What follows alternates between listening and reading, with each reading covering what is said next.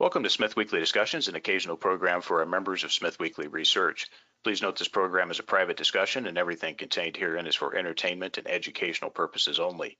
With that, we hope you're in a comfortable position, along with your favorite beverage, to enjoy the discussion. We remind our audience to examine our show notes attached to each of our shows to better understand how our program functions. Before we get into our discussion, we want to say thanks for questions coming from our audience at Smith Weekly, including Luke A., Mike P., and Andy J. Returning to our discussions program today is John Black. John is the CEO of Argentine-focused copper gold developer and explorer, Aldebaran Resources. The company is advancing its core Altar project in San Juan province. Aldebaran is listed on the Toronto Venture Exchange under the symbol ALDE and also on the US OTC markets under the symbol ADBRF. John, thanks for coming back to chat. How are you? Doing well, Andrew. It's uh, great to catch up. It's been a little while since we've last spoken. Yeah, times uh, flew by here this year pretty quickly, and at least on our side anyway, just been busy, as I suspect you have been. Just kick things off here, John, by discussing the market conditions here. Any thoughts on copper and gold prices and also the sentiment uh, surrounding the equities?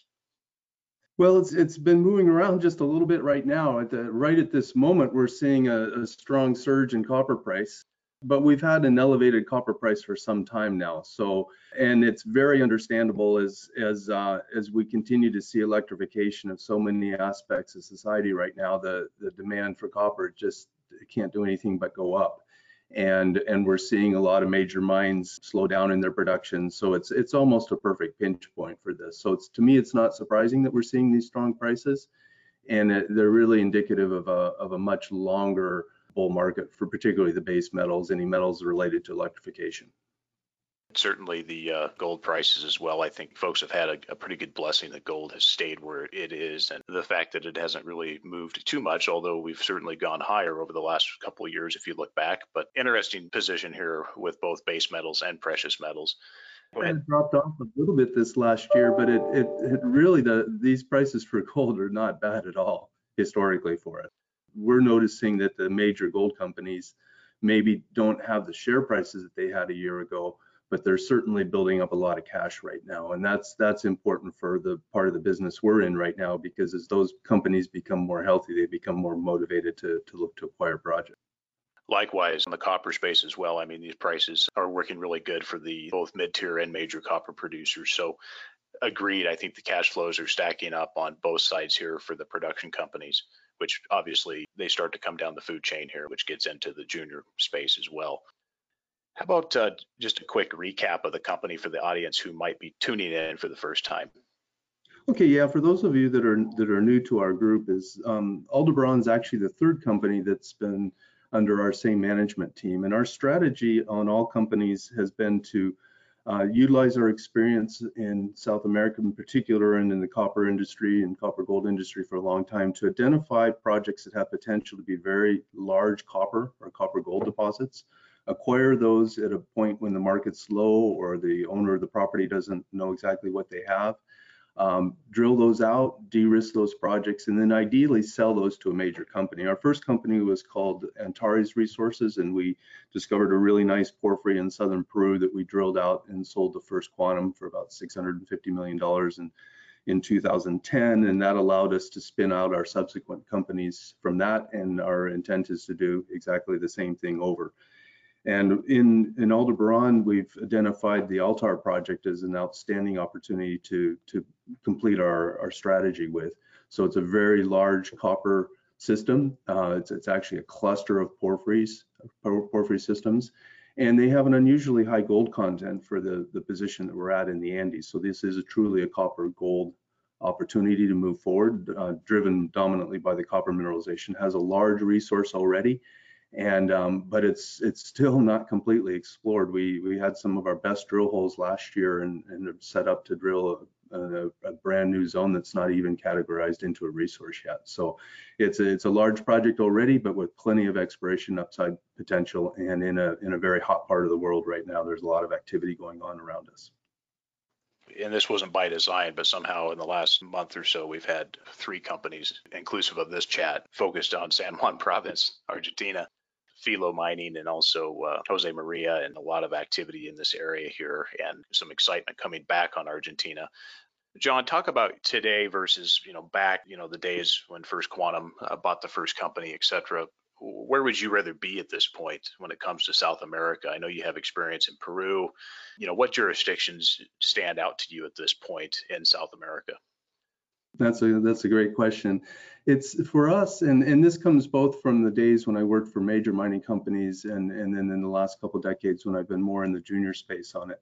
It's a balancing act between areas that have a good chance to find a new deposit versus areas that have a jurisdiction and a legal system and a mining history that allow you to develop that process. So you can you can go to the the well-known copper countries like Chile or Peru and do well there, but there's a lot of competition there. Or you can move into some of the countries that maybe have less developed mining history, a little little harder to operate in in one manner or another, but you have a much better chance to find a project. And and that balance moves around as we go forward. So um, we've found places like Peru to be a nice balance because it's it, there's still a very good chance to find a deposit but it's it's a well-established mining culture. So if you find a deposit, it may take you a while, but you can put it put it into production. Chile gets a little bit tough for us because it's just so competitive to get ground there. Uh, you, there are people that have good projects there, but it's really tough to, to get a starting point. And they're also going through a little bit of a discussion right now about whether they want to change their the royalty laws in their constitution, which makes it a little bit more scary for us to, to go forward. But the, the next level of countries really include places like Ecuador and Argentina. And many countries, many companies have kind of shied away from them because they, they don't have the mining history. Sometimes it's a little more complicated to move a project forward. There are other other types of industries that compete with with what we do in those areas, but they're very much underexplored. And we've seen a push over this last decade since we sold our last last company to to move into those areas. And we and the result uh, undeniable really. You've seen some fantastic discoveries in Ecuador with SolGold's Cascabel project, and, and more recently Solaris is working on something really interesting in southern Ecuador. And in Argentina, there uh, just in the San Juan province alone, there are five large copper copper gold deposits, including ours, that uh, quite frankly would probably be mines if they were on the Chilean side. And what's what's really encouraging right now is the San Juan government in particular and and the national government as well are, are, are really looking to mining as a as a potential more serious industry in the future going forward. So they're they're taking the right steps. They're encouraging us to work there. It's becoming a much more friendly place to work, and you can still find something there. So it's to to us, Argentina has certainly moved up the map, and and particularly San Juan. It's important in Argentina that you realize that each province acts differently from other provinces. It's a federation of states and so there can be provinces that are very pro mining and there can be other provinces that are anti mining. And San Juan, Salta up in the north where we also work are, are very friendly provinces that are strongly encouraging us to, to work and develop projects. Yeah, sounds similar to the U.S., with the exception that there's only just a few good jurisdictions left in the U.S. for a number of things, including mining for Argentina, it's it's good to see that the, the, mining industry continues to have potential there because I think for the Argentine government, from a country-wide perspective, that this is if any of these large-scale projects get developed, that these are needle movers for the Argentine government, which, um, as you know, the economics are not the most fantastic in Argentina. Uh, so we'll see how uh, this continues to go here. And certainly San Juan province is going to have a number of applications on their desk on some of these projects. So good to hear that and good to hear your thoughts on current jurisdictions that make some sense and maybe some that have maybe gone the other direction that don't make as much sense as they did 10 years ago. How about uh, the current capital structure, John? Just update us since our last chat, the shares out, the major holders. And do you expect with the current cash and drill program, do you expect an equity financing sometime around the conclusion of this current drill campaign, say maybe Q1 2022? Good question. Sounds like some readers have probably been sending in some questions as well. Uh, we've recently announced that we're, we're kicking off a, a, very substantial program, much more substantial drill program than we have in the past. We currently have around $6 million, $7 million in the treasury. So it's it uh, we're in a pretty good position to get that started. But we will be starting with four rigs this year. And that allows us to drill about 4,000 meters a month. And we're getting a much earlier start on the year. So as the year goes forward and we begin to see those results coming in, it's likely sometime early next year that we'll want to extend the program and at which point we'd be looking to, to raise some additional cash. It's not necessary right now. We can we can certainly get the program moving and results tabled before before we do that. But um, I, I, would say if if the market continues the way it is and we we produce the results that we anticipate will produce, I, I think there will there'll be an opportunity for people to come in because we have a. It's important to note that we have a fairly tight share structure the nature of our company is a little different than some other companies. We have one large shareholder fund out of San Francisco called Route One. It's been, they've been a great backer for all of our companies over the years, and they own just short of 50% of the of Aldebaran outstanding shares. And Sibanye Stillwater, the group that we're earning into the project with, has just short of 20%. So 70% of, of the float in the company is tied up with two large shareholders that are very much aligned with moving this project forward and moving it forward strongly. So we have a, a, great backing that, and it doesn't leave a lot of float out there for the rest of the market. So it's a little bit tough to get it. Right now, we're coming off a four-month hold on the last financing, so there, there's a there's a few people that are understandably uh, selling for a profit right now and riding the warrants on there, which creates a little bit of an opportunity for people to come in at, at the moment. But the, those windows are not always there, and it's it's easier to wait for financing to come in sometimes.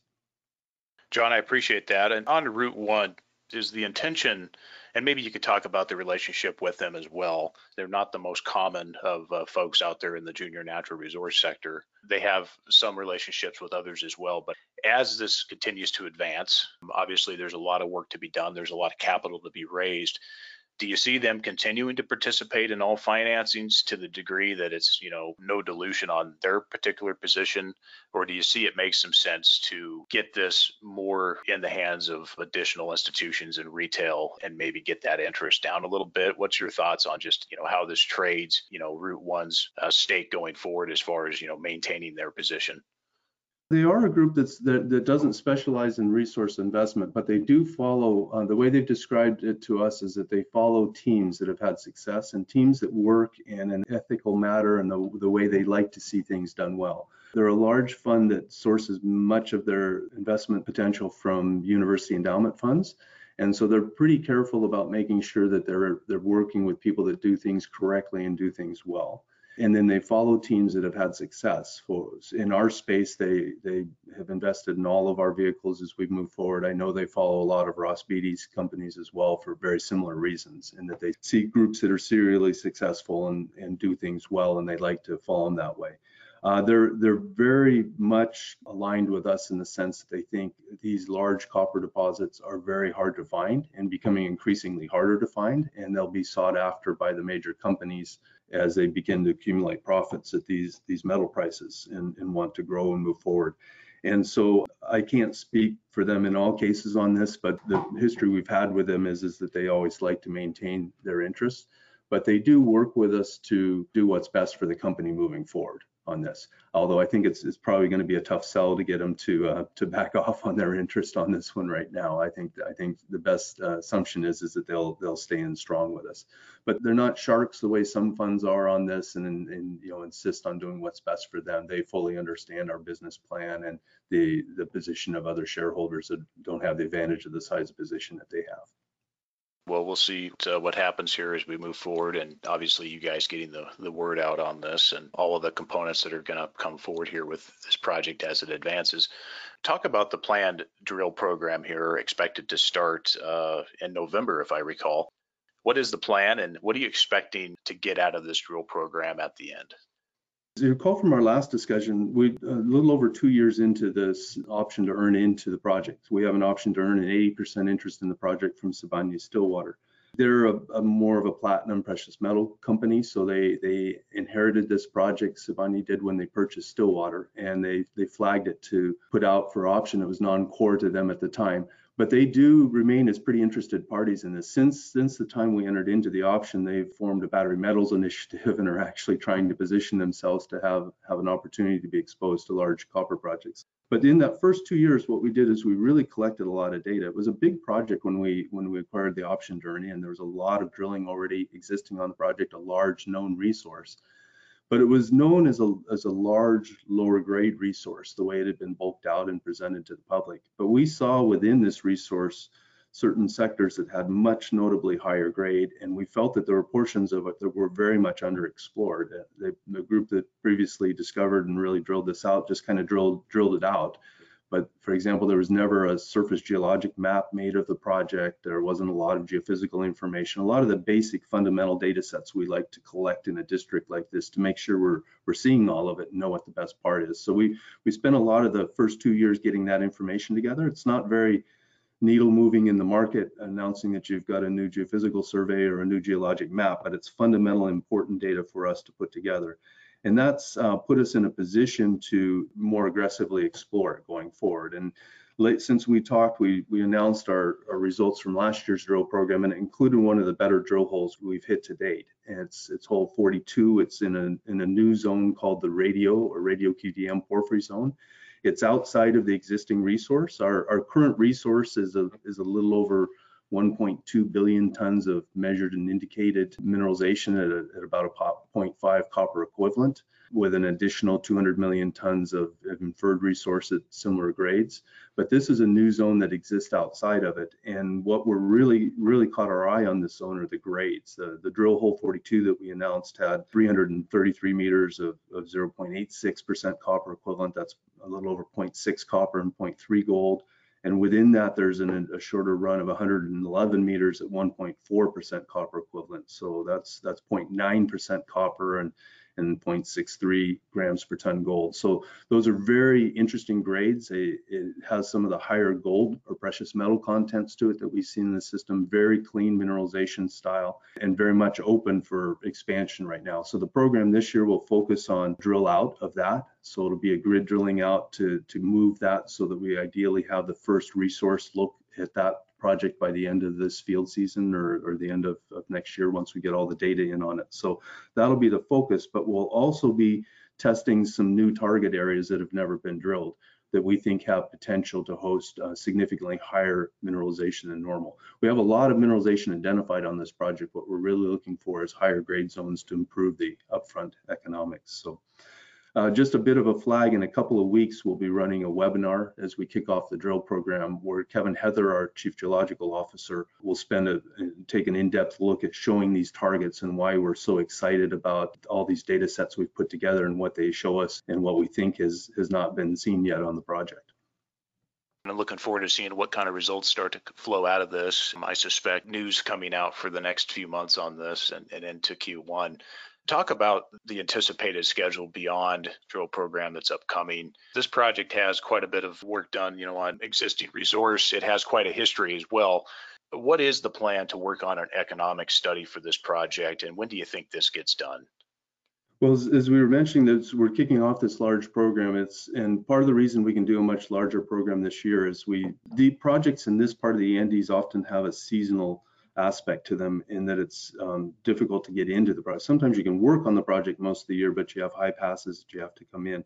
But we're fortunate in this past year, um, our neighbors, Glencore, working at the Pachon deposit just to the south of us, opened up a new low elevation road, which allowed us to complete an additional 14 kilometer stretch. And we, we now can get to the project much earlier. We've traditionally started after the new year and drilled for about three or four months on the project. But we'll, we plan to be drilling around the first week of October, and we'll likely be able to to drill through the end of May if, if results and financing allow us to to do that. So it'll be be much more substantial. Some of our neighbors at Filo and other places are moving to almost all year now for exploration. So it's the trend we're seeing is that we're all opening up these low elevation roads, getting better access to the projects and, and extending the programs you're right that there's plenty of data on this project right now. We already have a large resource and there's a temptation to move to a, a PEA or preliminary economic analysis of the of the project at this stage.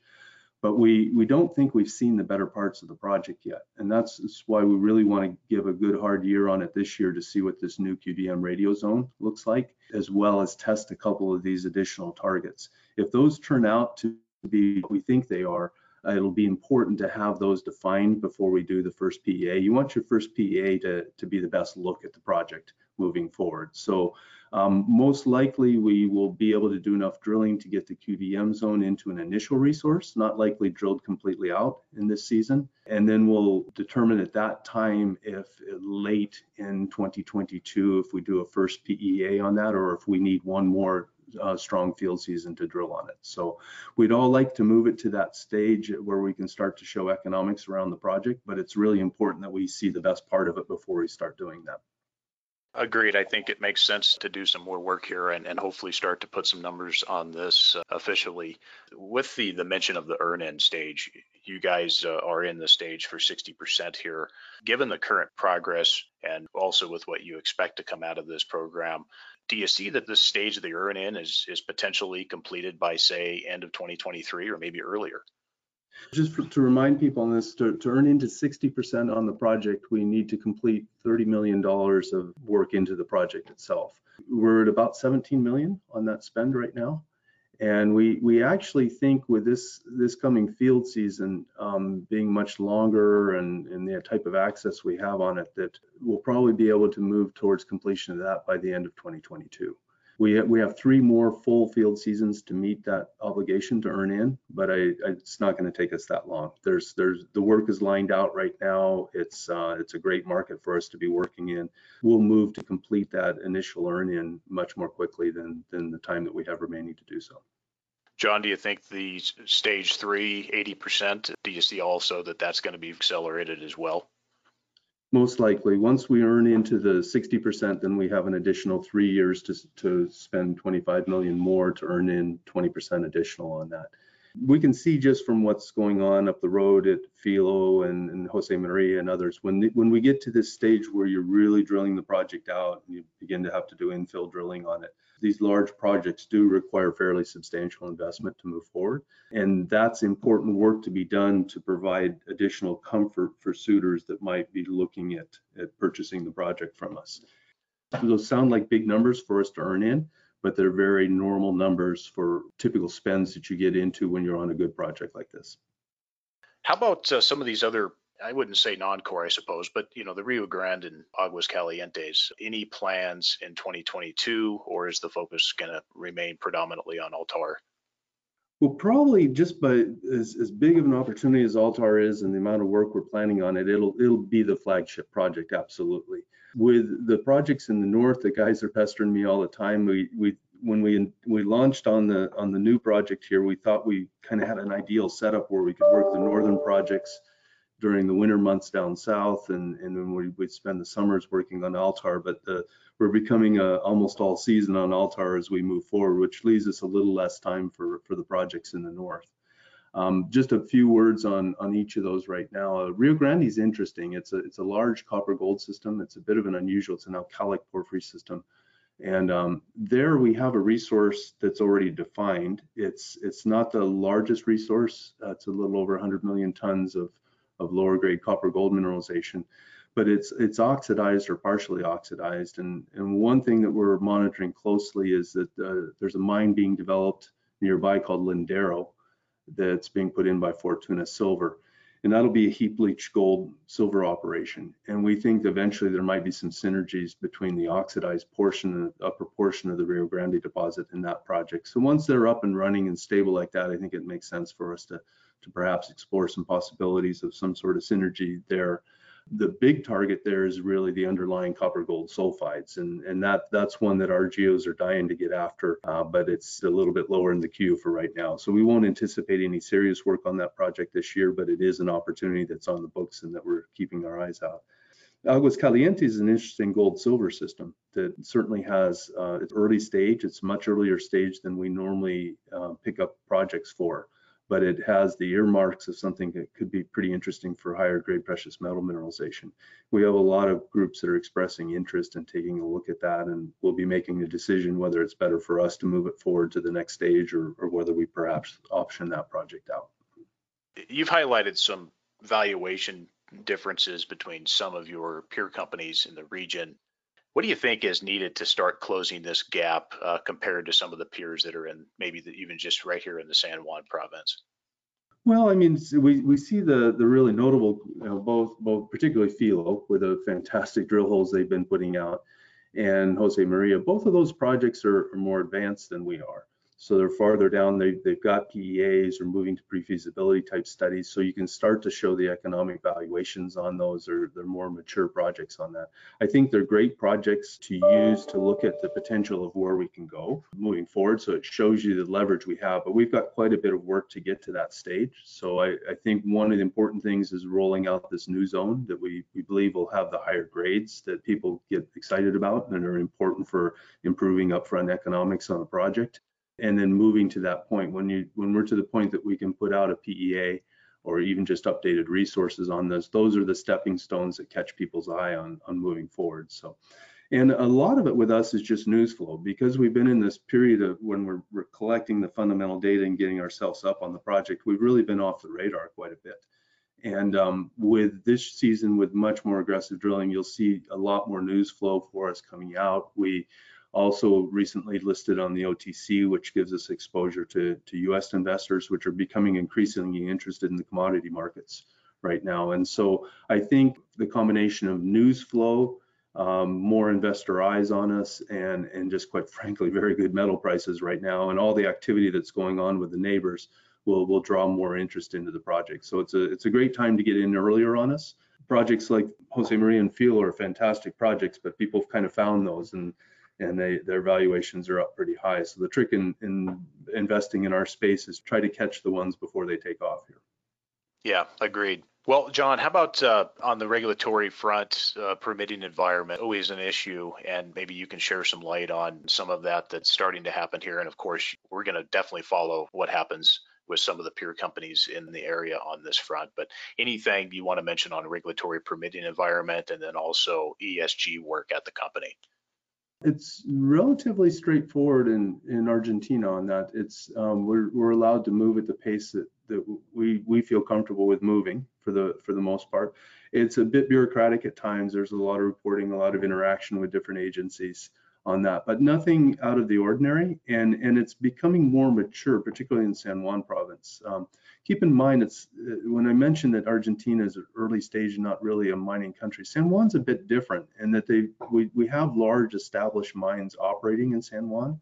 Uh, Barrick's Veladero operation, the Gualcamayo mines. So they're they're big modern mines, and that uh, already making a significant contribution to the San Juan economy so it, like like most countries right now, Argentina's been hit pretty hard by the pandemic, but San Juan is doing better than anywhere else, and that's clearly attributed to the the impact of the mines in the area they're they're having on that.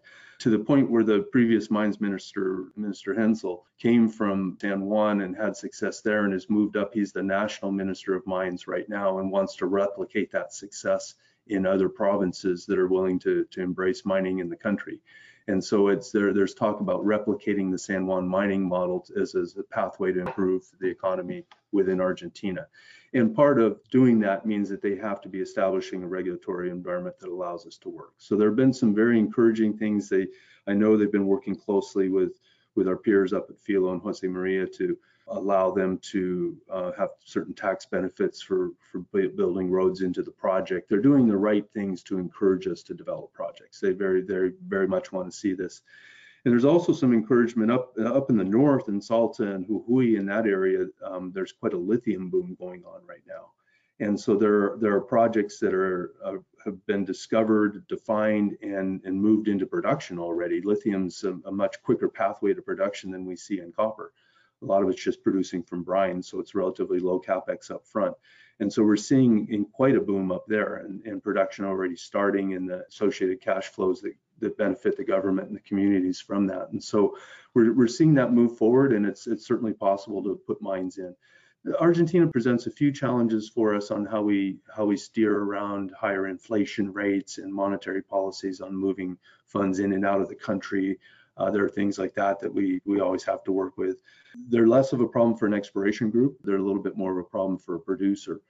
And then it actually for many of our costs, they're actually quite low. Even though it's high inflation rates, it's quite low in US dollar terms for us to do some of the basic activities we need to do going forward. So, so that part's working well. And then on the ESG front, the areas that we're working are, are right up against the crest of the Andes on the on the Chilean-Argentine border and they're not areas where anybody lives. Uh, there, there's nobody that lives in there. A few few goat herders during the summer, and that's that's about it. So it makes it a little easier for us to work in that sense, in that we don't have agricultural interest or or touristic interest right right where we're at.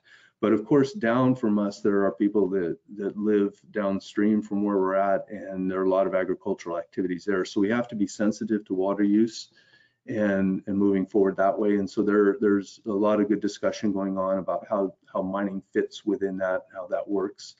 One of the things that I've been most excited about recently is that San Juan has a Argentina in general and and, and each province uh, have a lot of protectionist policies and that they want you to use people from the area that you're working and they don't really like it if we bring people in to work from the next province or, or from out of the country on this. They like they like everything to be be locally sourced on that, and that's our philosophy and policy anyway.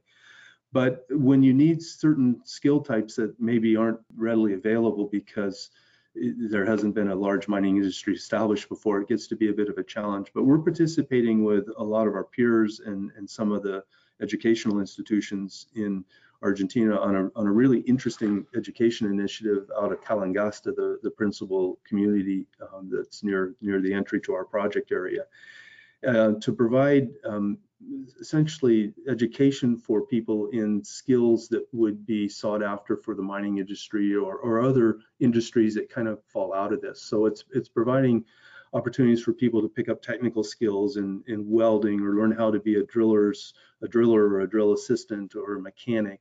Uh, a lot of a lot of things that are directly related to skills and people that we need to have.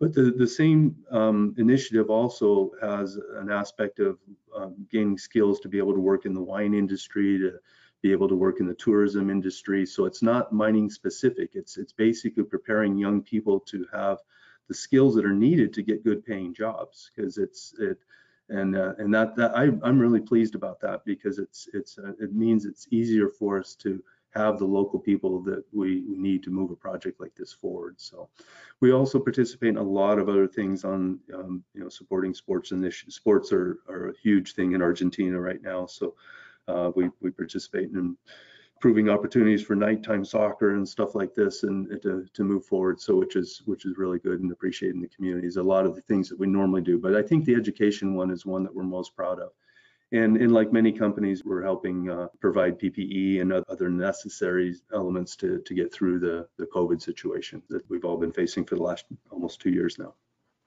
yeah, John, I, you know, right in the proximity of this region, of course, uh, you guys are drawn upon services and communities nearest to the project, obviously, and where you can. I think the technical skills education is extremely important. That that's an area in education that certainly continues to lack, and I think that it's highly critical. And so I appreciate your guys' efforts to bring in that education on technical skills that you know are sustainable and, and that go just beyond your company and beyond mine. I think that is a, a really key area to focus in on. So appreciate the comments on that. To wrap up, John, potential investors of all types who are listening in. Market cap of the company stands about 70 million Canadian here. Why should they consider Aldebaran at this stage and at current price levels? The easiest way to take a look at us is we already have a large deposit. If you look at valuations of large copper deposits, um, at the stage we're at without without the economic analysis out around these yet, one way to take a look at is the value of the company per pound of copper in the ground. And when you take a look at a metric like this, we're significantly undervalued compared to a number of our peers in the immediate area as well as, as throughout the country on this. These type of projects are increasingly rare to find it's it's what we specialized in looking for for for in my case most of my career right now is they're just more difficult for us to find and the major companies will be increasingly motivated to acquire these. They're not finding them themselves. They're building up cash. They know it's important to have copper production going forward And so these, these projects will be sought after for big companies to purchase. Ours is an earlier stage project than some of our peers that have much higher valuation, hence the, the difference on that. But we're now positioned to be able to move the project along rapidly. So you can, it provides a lot of leverage for an increased uh, valuation of the company over the, over the next months and years. And then particularly in the in the shorter time frame is is that there'll be a, a significant change in the pace of information coming out of the project this year. Uh, we're now positioned to be able to drill much more aggressively, positioned in the sense that we have the data and, and we can see where we want to go with the project right now. The new low elevation access roads have significantly extended our season. Our biggest challenge right now is getting enough drill rigs because everybody's scrambling in this part of Argentina to put their hands on rigs right now. But we've we've sourced four rigs for for this field season, which will allow us to get a much more substantial news flow and, and be much more visible over the next few months. So I, I think you'll see us uh, emerging more in view of investors that are looking for these type of opportunities good to hear you've got some of these drill rigs uh, secured. I know it's been tough and the supply chain disruptions have been very difficult here. And there is an end in sight. I just don't know how long it's going to be here, but good on you for getting that done. And best way for the uh, investors to reach out to the company if they have further questions. The best way for to do is to just use our, our website or the contacts that we put on news releases and you can contact myself you can contact, contact laura brangwyn who manages our ir efforts. Please reach out to us let us know if you have questions follow there on our website there are also a number of um, little video clips that that laura and kevin heather our chief geologic officer put together that describe certain aspects of how we work and the nature of the project I'd, I'd highly recommend those that are interested take a look at it not just to learn about our projects, but kind of learn about the exploration process and, and the nature of port large porphyry copper gold systems on this. So those are recommended. Watch in a couple of weeks for the webinar that Laura and Kevin will put together, which will give a lot of the details of these targets and why we're excited. It'll be a much easier way to see the potential and, and why we're very much looking forward to this next field season to kick off and, and what we anticipate coming out of out of that. John, sounds good. Well, thanks for coming back on to update, and we're looking forward to following this further. Best of luck with the company and the uh, upcoming program, sir. Okay, great. Thank you, Andrew, and look forward to catching up with you in a few months here.